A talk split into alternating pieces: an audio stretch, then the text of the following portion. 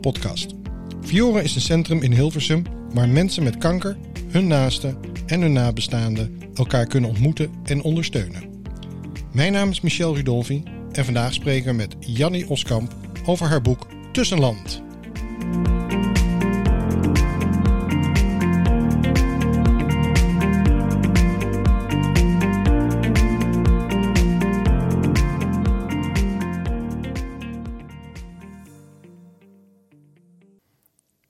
Tussenland.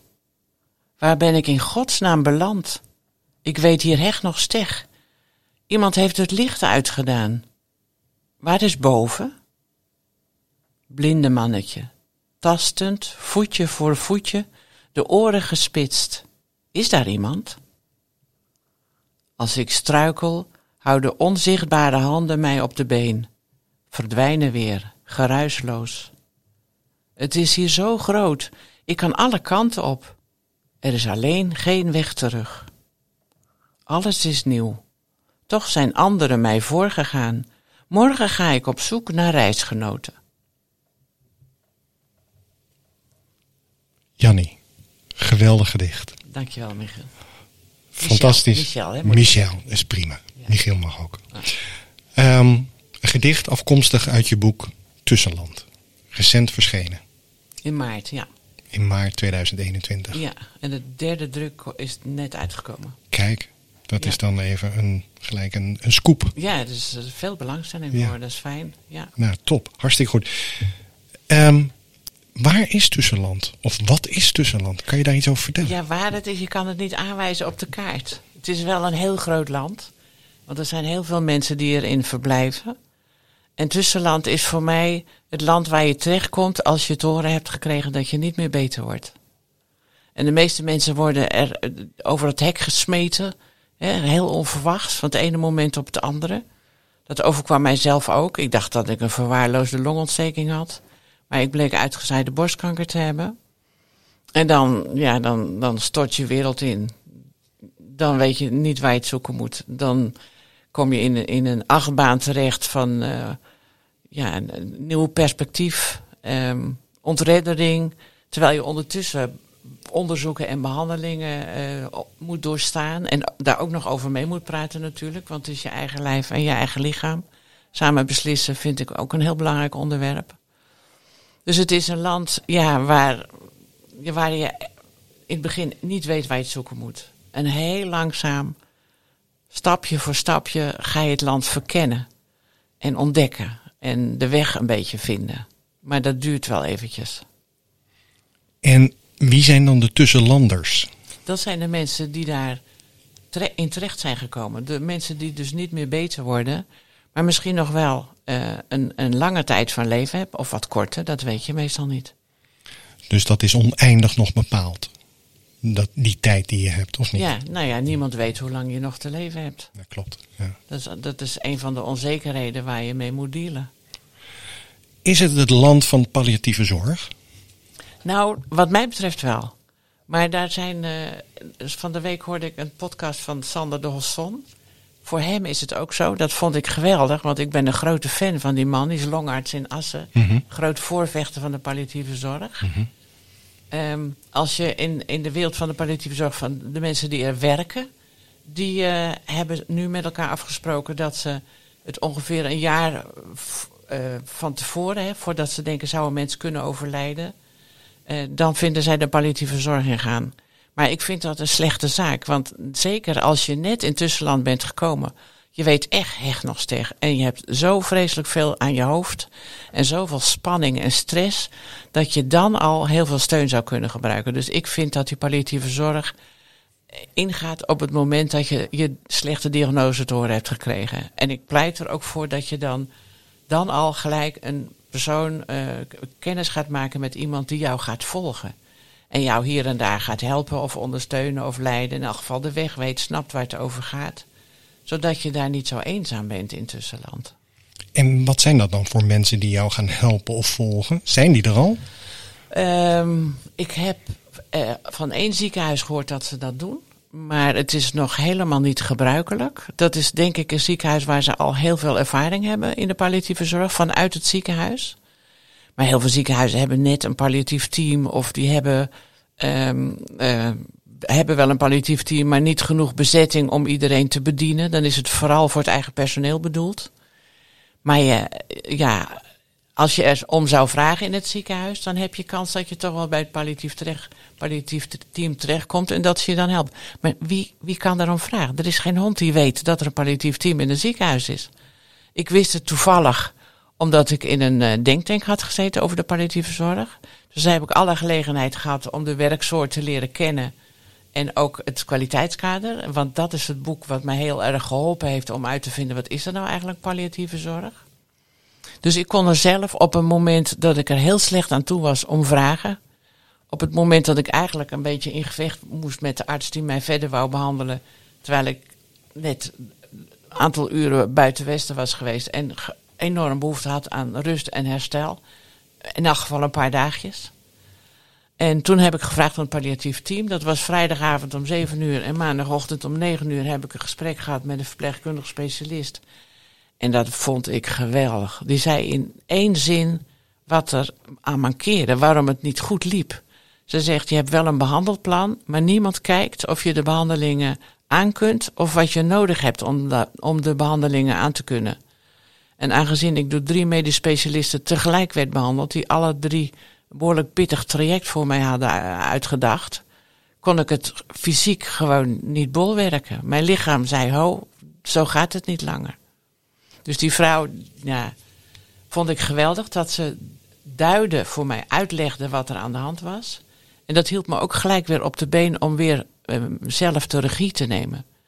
Want die was ik kwijtgeraakt. En uh, ik ben wel van de eigen regie. Uh, dus daar was, ik, ze heeft me geweldig geholpen. En ze heeft me ook gelijk um, in contact gebracht met de verpleegkundige van de thuiszorg uit de oncologie. En die heeft de overgang van het ziekenhuis naar thuis begeleid. Want ik kwam helemaal hotel de bodel thuis. Had uh, veel meegemaakt, tot twee keer toe. Dat het, nou ja, mijn leven aan een draadje hing. En uh, die heeft me geholpen om weer een beetje, nou ja, de boel te ordenen, tot rust te komen. Een beetje uit te vinden van, ja, wat is nou mijn weg? Wat, hè, hoe is dat nou hier om hier zo te leven? En die heeft mij geweldig geholpen met het beeld van een zwarte hond. Ik ben wel van de verhalen en de beelden. Ik heb het gelezen in je boek. Vertel. Ja, hij zei, er staat een, als er een zwarte hond op je stoep staat, dat is dan de kanker. Die loopt ongevraagd naar binnen. Die nestelt zich op de bank. Als je pech hebt, kijkt hij nog in je koelkast. Die gaat dus jouw leven overheersen. En wat je te doen staat, is om die zwarte hond op te, in zijn mand te krijgen. Je zult hem nooit de deur uit krijgen. Maar hij moet zijn plaats weten, zodat er ook nog tijd van leven over is. En niet alleen zorgen, ziekte, behandelingen, dood. Maar dat je ook uh, weer uh, verder het leven ter hand kan nemen. En dat is natuurlijk een heel ander leven geworden. Maar dat is de eerste stap die ik heb moeten zetten. En ja, dat heeft mij ook enorm geholpen. Toch noem je ook in je boek uh, dat je, hè, als je bewoner bent van tussenland, dan heet je een tussenlander. Dat um, wordt gebeten uh, door de hond en de kat. Ja. ja, ik moest dat even terugzoeken, eh, eh, waar dat ook alweer stond. Maar dat is naar aanleiding van een interview wat ik met een geestelijk verzorger heb, heb gehouden. En die zei, die, die, die had dingen opgemerkt die mij nog niet opgevallen waren. Maar um, het is zo dat je um, natuurlijk vreselijk veel meemaakt en je moet weer helemaal op verhaal komen. En op verhaal komen doe je door alsmaar te vertellen wat er met je gebeurd is. Totdat je verhaal je eigen verhaal is geworden en je daar weer in, in jezelf ook herkent. En um, hij zei ja, in, in je eigen omgeving is het vaak heel lastig om je verhaal kwijt te kunnen. En dat is mijn ervaring ook. En het grappige is, ik heb bij Fiore een uh, gespreksgroep uh, gevolgd voor mensen met uitgezaaide kanker. En iedereen had dezelfde ervaring. Dat je een soort, ja, een soort uh, bijzonder diersoort bent geworden in je eigen omgeving. Want mensen denken, ja, die, die, gaat dood. wat moet ik nou zeggen? Ik weet niet wat ik vragen moet. En, en ik neem het niemand kwalijk, want ik ging zelf ook heel raar doen als ik zo iemand tegenkwam vroeger. Maar het is wel lastig. Het is wel lastig dat je je verhaal niet goed kwijt kan. En ehm, dan hoop je op een, eh, een luisterend oor bij je zorgverleners. Maar die zorgverleners zijn erg doenerig. Die willen iets doen. Die moeten een behandeling, of die moeten een plan, of die moeten een, een scherm, een computerscherm vol krijgen, of nou ja, wat dan ook. Of die, die moeten er een naald in stoppen. En dat merk ik ook, dat er veel een technische benadering is. Hè? Van welke arm moet ik prikken? Heb je al een nieuwe afspraak? En bel je als de, het alarm afgaat? Of zal ik je de scan uitleggen? Terwijl ik denk, nou, wanneer vraag je is, hoe, hoe gaat het met je? En het aardige is dat ik in allerlei uh, clubjes en groepjes zit. Dat er, dus kwam ik terecht in een groep verpleegkundigen. En daar ontdekte ik dat veel het ook moeilijk vinden om die vraag te stellen. Want ze zijn bang dat ze een antwoord krijgen waar ze geen raad mee weten. Dat ze uh, iets moeten doen wat ze niet weten wat ze moeten doen. Of, of je misschien moeten verwijzen, maar ze weten bij God niet waarheen. Dus zij vinden het heel lastig om die vraag te stellen. Maar dat betekent dus, en artsen hebben natuurlijk over het algemeen heel weinig tijd. Maar dat betekent dus dat je, ja, uh, nog bij de een, nog bij de ander goed terecht kunt. In je eigen omgeving is het vaak lastig, maar ook bij de professionals. En dan ben je dus zowel door de hond als door de kat gebeten. Ja. Dat, die uitdrukking is van mijn moeder. Er staan heel veel uitdrukkingen van mijn moeder in. Hartstikke goed. Um, als je nou gaat kijken in, met dit verhaal in, in, in, in ons achterhoofd, wat je ons nu vertelt. Uh, hoe zou dan de, zeg maar, deze zorg, deze palliatieve zorg, het beste ingericht kunnen worden in tussenland? Nou ja, ik zei eerder al, eigenlijk moet je een, een gelijk een contactpersoon krijgen die jou uh, ondersteunt en, en mee helpt de weg, die je de weg wijst, hè, helpt zoeken. En ook misschien verduidelijken, wat, wat gebeurt er allemaal met je? Wat, waar zou je behoefte aan kunnen hebben? Wat zou je misschien kunnen helpen? En je hebt natuurlijk een aantal levensgebieden waar de palliatieve zorg voor is. Uh, iedereen kent natuurlijk het medische verhaal, je lichaam. Maar je hebt ook nog uh, je psyche. Hè? Dus mensen kunnen in de war raken, heel angstig worden. Uh, niet meer weten hoe ze het leven ter hand moeten nemen. Je hebt misschien ook sociaal, hè? misschien raak je je baan kwijt, misschien moet je verhuizen, misschien laat de omgeving je vallen. Uh, uh, er kan van alles gebeuren. Misschien worden de verhoudingen in je gezin helemaal verstoord door al die rampen. En dan heb je ook nog dat je met levensvragen kan zitten. Van ja, hoe geef je in godsnaam je leven vorm met, met zo'n boodschap? Wat, hè, wat, wat heeft het leven misschien nog voorzien? Of hoe, wat, wat staat mij nou te doen? Ik had zelf uh, heel erg concrete vraag van wat moet ik nou doen? Wil ik nou op dezelfde manier mijn leven voortzetten als ik altijd deed? Of wil ik het anders? En daar had ik geen flauw idee van. En daar heb ik een gesprek met geestelijke verzorging voor aangevraagd. En ja, die hebben mij ook weer fantastisch op de been geholpen. Die hadden ook weer een mooi verhaal. Die hadden een verhaal van een tsunami. Zo van als je zo, zo ineens zo ernstig ziek wordt, dan is het alsof een tsunami je huis meeneemt. Maar de fundamenten van je huis blijven staan. En de fundamenten, dat is wat jij altijd belangrijk hebt gevonden in jouw leven. En daar, eh, als je daar naar op zoek gaat. Hè, ik moest ook even zoeken, die man heeft mij geholpen naar mijn eigen waarden of wat ik dan echt belangrijk vond. En dan kun je eh, op die fundamenten weer een nieuw huis bouwen. Wat past bij je nieuwe situatie. Dus een kamertje minder of een wat kleiner huis of meer ramen erin. Net wat je nodig hebt in je nieuwe leven. En je hebt natuurlijk tijd nodig om dat nieuwe huis te bouwen. En, uh, maar ook dat beeld heeft mij geweldig geholpen om weer op de been te komen. Je noemt dat inderdaad in je boek, maar je noemt ook in je boek um, de rol van religie, van geloof en uh, spiritualiteit. Wat een ontzettend moeilijk woord trouwens. Ik struikel er al. Ja, ja, Wat ja, kan gebeuren. Nou ja, um, de spirituele, zeg maar, activiteiten uh, spelen daarbij ook een rol bij. Kan je dat verder toelichten? Ja, nou ja, ik, ik heb van huis uit ben ik christelijk opgevoed. Ik heb dat uh, kerkelijke achter me gelaten, maar die christelijke waarden, ja, die zitten ook in mijn lichaam. Hè? Dus zorgen voor elkaar. Ik kom van het platteland, ja, wij zorgden altijd voor elkaar.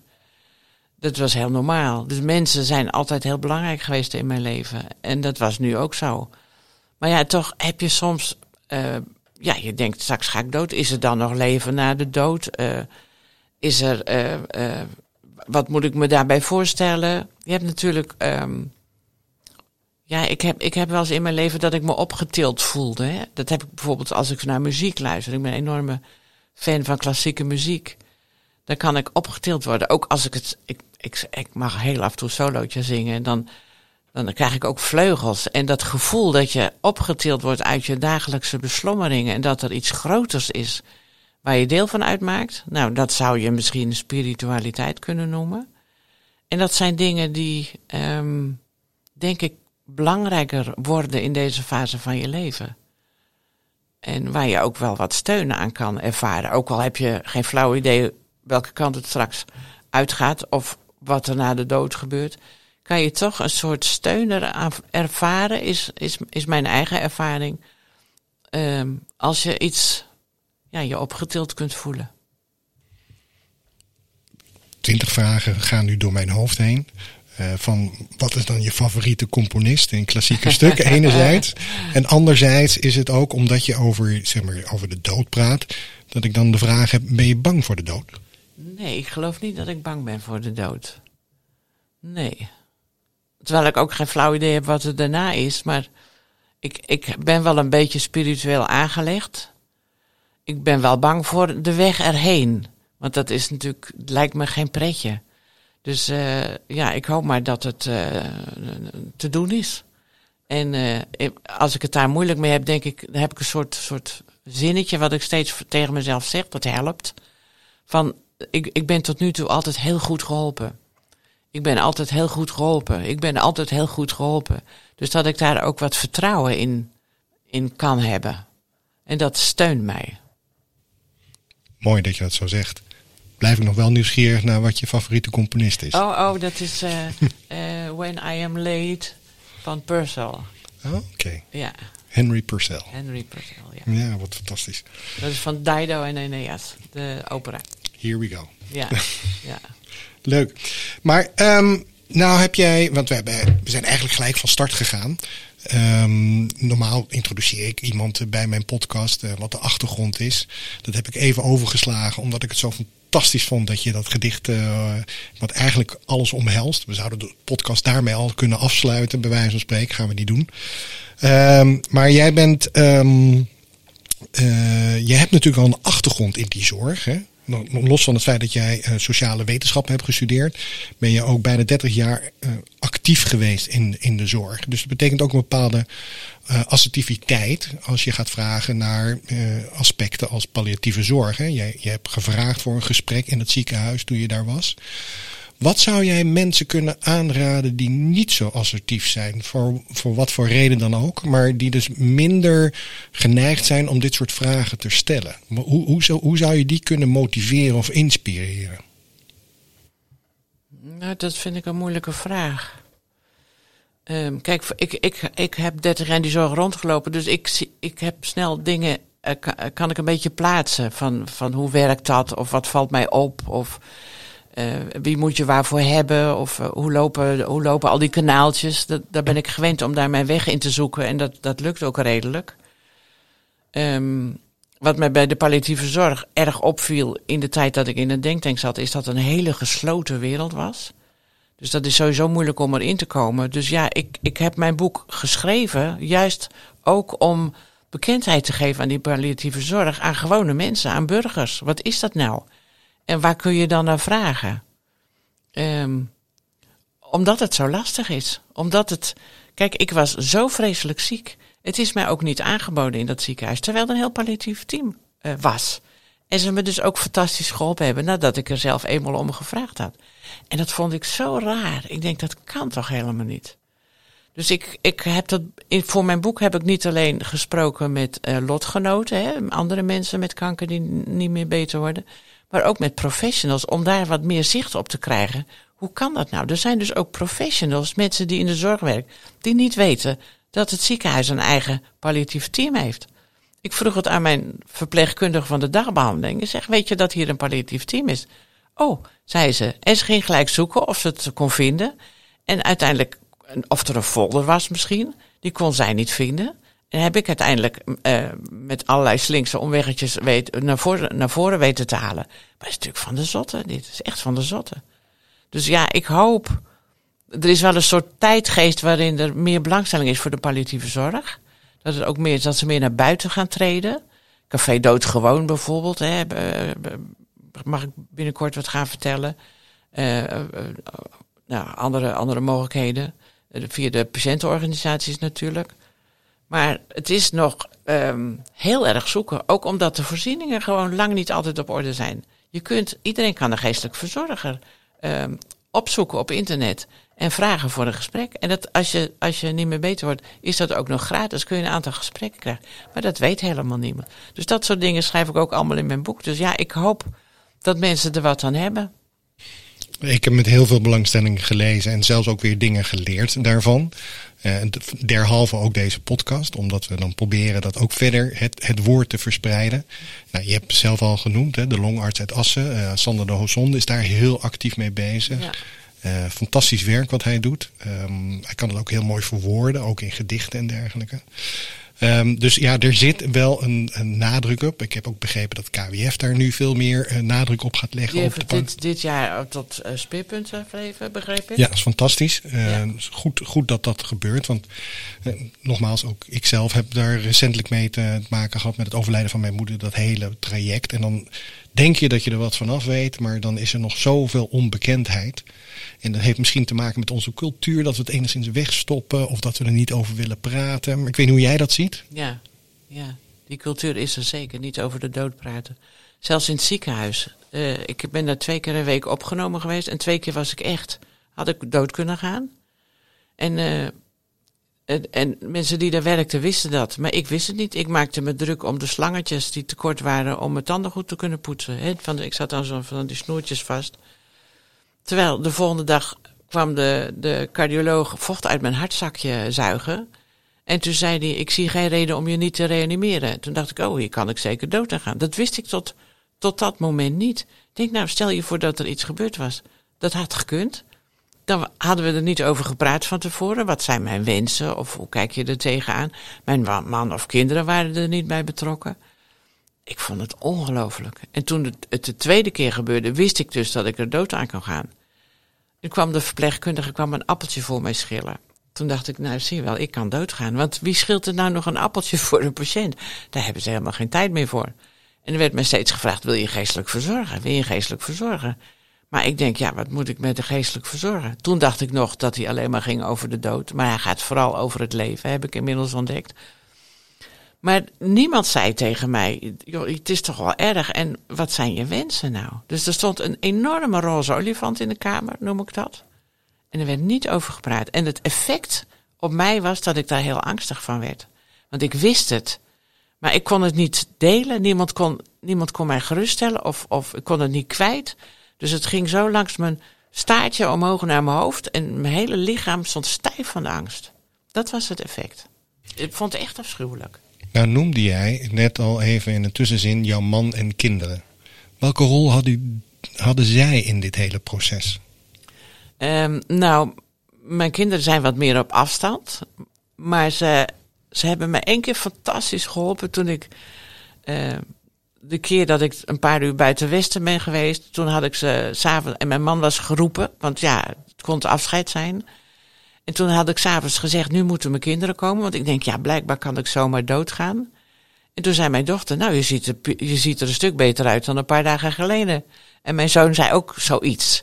En zij studeerde toen nog geneeskunde en mijn zoon die was uh, verpleegkundige. Dus ik, ik had, daar, daar kikkerde ik ontzettend van op. Dat vond ik fantastisch. En mijn man is het hele traject al mijn steun en toeverlaat. Ik heb de eerste keer dat ik kanker kreeg was in 2013. Dus nou ja, tot 2015 allemaal behandelingen en gedoe. Weer op de been komen. En nu dan vanaf 2019 weer. Nou, hij is, hij is fantastisch. En hij gaat altijd overal mee naartoe. En hij kan heel goed nadenken.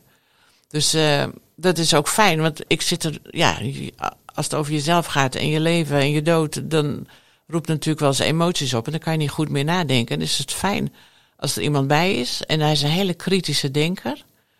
Ik voer meestal wel het woord, maar we eindigen altijd van, uh, wat heb jij nog? En één keer was hij het niet eens met mijn keuze. En uh, we kwamen er samen niet uit. En toen, uh, heeft, toen hadden we een telefonisch consult met de oncologe. En toen heeft hij zelf, nou wel tien minuten met haar aan de lijn gehangen. Tot hij ook dacht, oké, okay, ik het is toch de beste oplossing zo. Dus Dus hij, hij steunt mij enorm, hij vocht het kritisch en hij denkt hard mee. Wat is de rol van lotgenoten in, in, de, in dit hele proces? En met name ook in tussenland? Nou, ja, het lotgenoten is heel fijn, vind ik. Want je kunt, uh, je, hoeft, je, hoeft, je hebt een half woord genoeg. Uh, mensen snappen waar je het over hebt. Ik heb hier op Fiore een, uh, een, in een groep gezeten met lotgenoten. Een keer of vijf. En dan hadden we het over verjaardagen. Wat een ramp dat is. Want iedereen komt dus even naast je zitten. Van hoe is het nou met je? Jij bent net gezellig een avondje uit.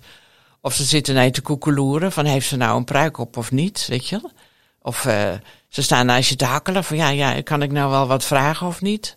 Dus je hele avond is verpest eigenlijk. Nou, dat was zo'n enorme uh, herkenning in die groep. Dat was gewoon fantastisch. Hebben we allemaal tips uit zitten wisselen. Van hoe doe je dat nou? Nou, nu aanstaande zondag bijvoorbeeld hebben wij een heel groot feest. Dan verwachten we 65 mensen. En dat feest is al drie keer uitgesteld, dus nou gaat het eindelijk door. En uh, toen denk ik, hoe moet ik nou 65 mensen gedag zeggen bij het binnenkomen, gedag zeggen bij het weggaan en ook nog vragen beantwoorden over mijn gezondheid. Dat wordt één grote ramp. Dus ik heb ze allemaal een mail gestuurd dat ik zwaai en dat ze terug moeten zwaaien bij binnenkomst uh, en ook bij het weggaan. En dat ze niet over mijn ziekte mogen praten. En ook niet met mijn man en mijn kinderen. Want dat we een dagje ziektevrij willen zijn. En dat ik het hartstikke fijn vind dat ze komen. En dat ik toch wel weet dat ze met mij meeleven. Hoe mooi is dit? En dit is ter gelegenheid van Vier het Leven? En nou, twee jaar geleden eh, hadden we alle twee een kroonjaar om te vieren.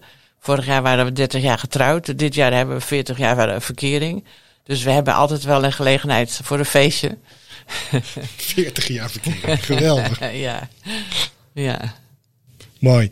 Um, even terug naar dat tussenland. Hè. Je hebt daar mensen geïnterviewd, uh, professionals en, uh, en lotgenoten, zoals je al hebt aangegeven. Als je dat nu op één, bij wijze spreken, in, in een paar zinnen zou kunnen samenvatten, wat, wat, wat is dan wat, is daar de essentie wat daar uh, uit dat soort gesprekken naar voren komt?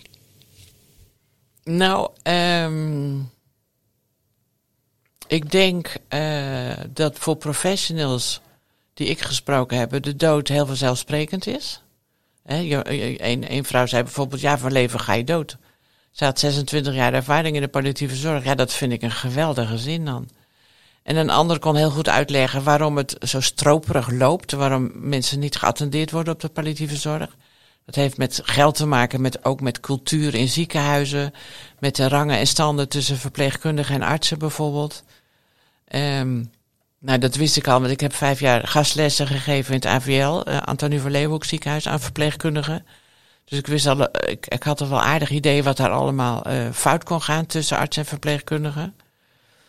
Ja, terwijl die verpleegkundigen, die, die, die verdienen een grote plek in dit geheel. Hè. Die hebben wat meer tijd, die staan dichterbij, die spreken heel veel mensen. Daar kan je enorm veel steun aan hebben. Dus ik hoop dat zij steeds meer in positie komen en ook die positie in gaan nemen in de palliatieve zorg. En bij de, bij de uh, gesprekken met lotgenoten ging het eigenlijk alleen om medische zorg. En uh, terwijl de behoeftes ook Nee, sommigen gingen ook naar het Helen Dowling Instituut. En eentje ging naar een inloophuis. Maar bijvoorbeeld dat er ook wel eens maatschappelijk werk. Een, een man was een baan kwijtgeraakt en die moest verhuizen. Ja, die had twee kleine kinderen. Die zat aan de chemo en die moest maar zien hoe hij zijn huis weer ingericht kreeg. He, dus dat je daar ook, ook steun bij nodig hebt en kunt krijgen, dat weten mensen ook niet. En die geestelijke verzorging had nog nooit iemand van gehoord. Nee, je, dat is. Um, dus de onbekendheid eigenlijk. Ja. Ja. Dus daar is nog heel veel zeg maar, ontwikkelingswerk te doen. Hè? Ja. Dan heb je het over de medische zorg gehad. Hoe belangrijk is de informele zorg? Hè? Wij beschouwen bij Fiore eh, een inloophuis voor Centrum voor Mensen met, die leven met, de, met, met kanker.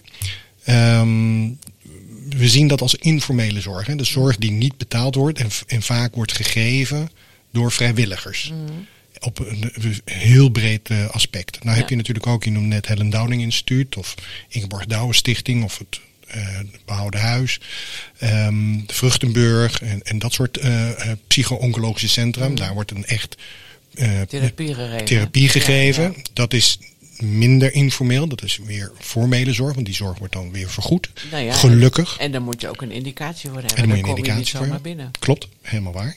Dus ik ben heel blij dat dat soort centra's, eh, wij noemen dat de POCs, de psycho-oncologische centra.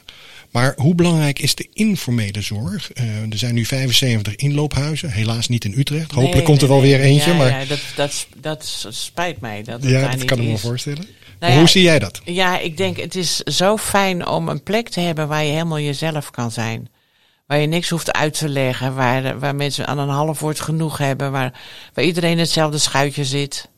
Ja, dat is gewoon heerlijk. Ik denk dat je daar enorm op adem kan komen. Ja. En ik, ik, ik laat bewust even in stilte vallen om, te, om je uit, nog meer uit te lokken Ja, daarvan. ja, wat moet ik zeggen? Eh, het helpt je ook om, om een weg te vinden in je nieuwe leven, denk ik. Ik, ik weet, dat vond ik heel leuk in ons groepje van eh, mensen met uitgezaaide kanker. Hadden we een, eh, ik noemde maar even een juf, een begeleidster. Die altijd in de palliatieve zorg werkte. En het ging ook alleen maar over de dood, vonden wij. Dus op een gegeven moment zeggen, ja hoor eens, eh, we leven ook nog, hè. Eh, dus we willen het niet alleen maar over de dood hebben. Nou, ze had trouwens wel een hele mooie vraag, eh, vond ik. Ze zei, waar ben je dankbaar voor?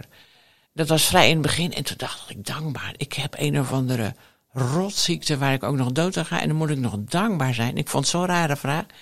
Maar toch heeft het me weer op een andere benen ook gezet. Dat was toch wel een goede vraag. Want ik vind, als je in tussenland leeft, leef je op twee sporen. En eh, alle twee die sporen hebben aandacht nodig. En één spoor is je ziekte, je behandelingen, je, je, de dood die een keer gaat komen. Maar het andere spoor is het leven wat je nog gegeven is. En als je maar genoeg aandacht hebt besteed aan je spoor van ziekte en dood, dan is er ook alle ruimte weer om het leven, ja, wat je, wat je rest, om daarvan te genieten. En dat is toch, ja, dat hoor je altijd, maar dat vind ik ook, dat je, ja, je geniet veel intenser op een of andere manier. Omdat het niet zo vanzelfsprekend is dat je nog leeft, geniet je, kan je ontzettend genieten van het leven wat, wat er nog is. Wat zeg je dat mooi? Ik, ik heb dat vaker gehoord, inderdaad.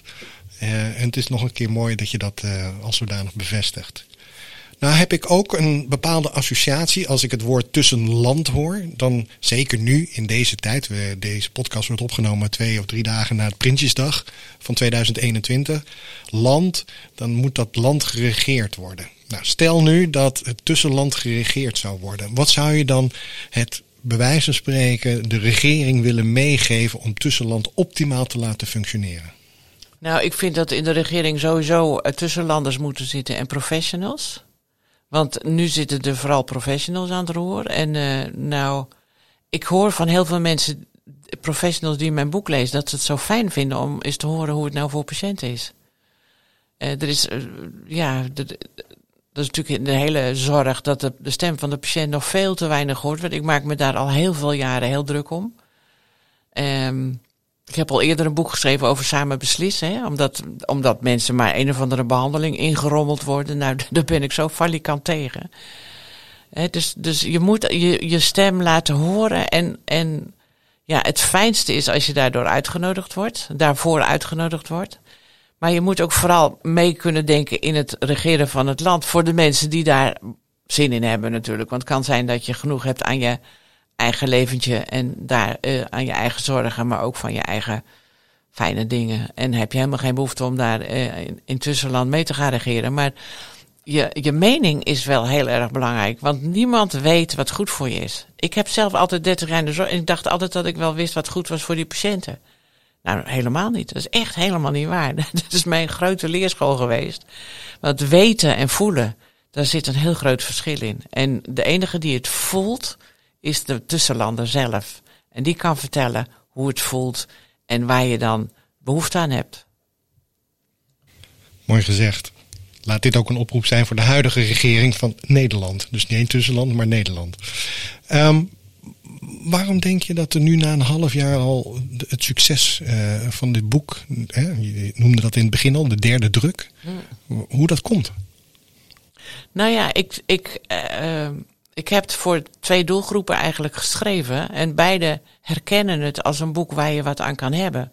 Dus zowel lotgenoten als professionals. En ehm, ja, ik heb de mazzel vergeleken met mijn eerste boek, dat er nu LinkedIn is, waar je dus geweldig stukjes kan plaatsen, die, waardoor het ook bekend is dat het boek er is. En nu is het uh, de mond-op-mond reclame, uh, hoor ik. Uh, ik. Ik hoorde van een, een meneer die, die ik via LinkedIn, die mij via LinkedIn op het spoor was gekomen. Die zei van ja, ik durfde het boek eerst niet te lezen, omdat het me te confronterend leek. Hè. Die was zelf ook tussenlander geworden. Zeg maar, ik ben nu halverwege. Nou, ik raad het iedereen aan. En, en, en, en, in diezelfde week sprak ik een lotgenote. En die zei, ik heb het boek aangeraden gekregen door mijn medisch specialist. En die zei, laat het ook aan je man en kinderen lezen, want dan weten ze wat je doormaakt. Dus ja, het, het vertelt zich rond. Uh, LinkedIn en mond op mond. En ik weet ook niet precies. En mijn uitgever is actief. En ik, ik, ik ben zelf ook heel actief. Ik heb nou, een artikel in het Blad van de Borstkankervereniging komt binnenkort uit. Ik heb een artikel geschreven voor uh, verpleegkundigen in de oncologie, in oncologica. Het voorwoord is geschreven door uh, uh, iemand van de NFK. Dus die promoot ook al vanzelf. En door een hoogleraar palliatieve zorg. Nou, ik ga binnenkort met haar samen een college geven aan medestudenten. Dus ja, het, het, het rolt. Ik, mijn agenda heb ik allemaal afspraakjes in waar ik mag, mag vertellen of mee mag doen. Allemaal over uh, tussenland. En als ik goed ben geïnformeerd, dan kom je ook nog bij ons bij Fiore nog een keertje ja, verhaal ik kom hier ook nog uh, een, uh, een lezing houden, geloof ik dat het heet. Ja. Heel goed. Um, Jannie, we gaan afronden. Um, we kunnen nog uren doorgaan volgens mij over dit onderwerp. Maar ik probeer toch altijd een beetje de 40 minuten aan te houden. Dan uh, hou ik nog een beetje de aandacht van de luisteraars. Is er nog een, zeg maar, een vlammend betoog van jouw kant uit als tussenlander, als ervaringsdeskundige, als het houden van het pleidooi van, uh, van een goede palliatieve uh, zorg en, en een goede omgeving, die je graag als nabrander nog wilt meegeven aan deze nou, podcast? Nou ja, we hebben het eventjes gehad over de cultuur, dat we niet over de dood praten. In ons land alles moet prachtig en fantastisch en het nieuwste en het weet ik het allemaal zijn. Maar uh, dat is zo jammer. Ik, ik ben, dat is misschien leuke verhaal, ik hou toch van verhalen. Dat ik naar de, naar de kapper ging.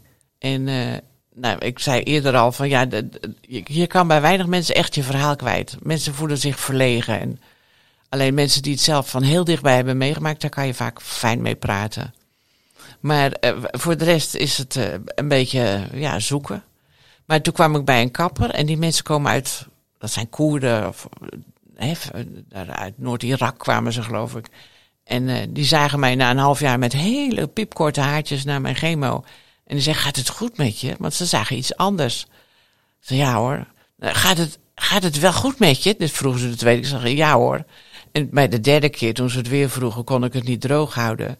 Toen kwamen ze allebei naar mij toe, een man en een vrouw. En die man die legde zijn arm op mijn schouder en die zegt: Komt goed, komt goed, sterk zijn. En zijn vrouw zei precies hetzelfde. Maar het mooiste was, ze gaf me een kusje op mijn kruin. En dat vond ik fantastisch. Ik denk, nou, dat zou ik bij een Nederlander, denk ik, niet, niet tegen kunnen komen. Met andere woorden, we kunnen nog heel veel leren van andere culturen. Ja, dat denk dus ik. Dus laat dat maar, hè, laat dat maar versmelten. Dat, ja. uh, ik denk dat het heel goed is.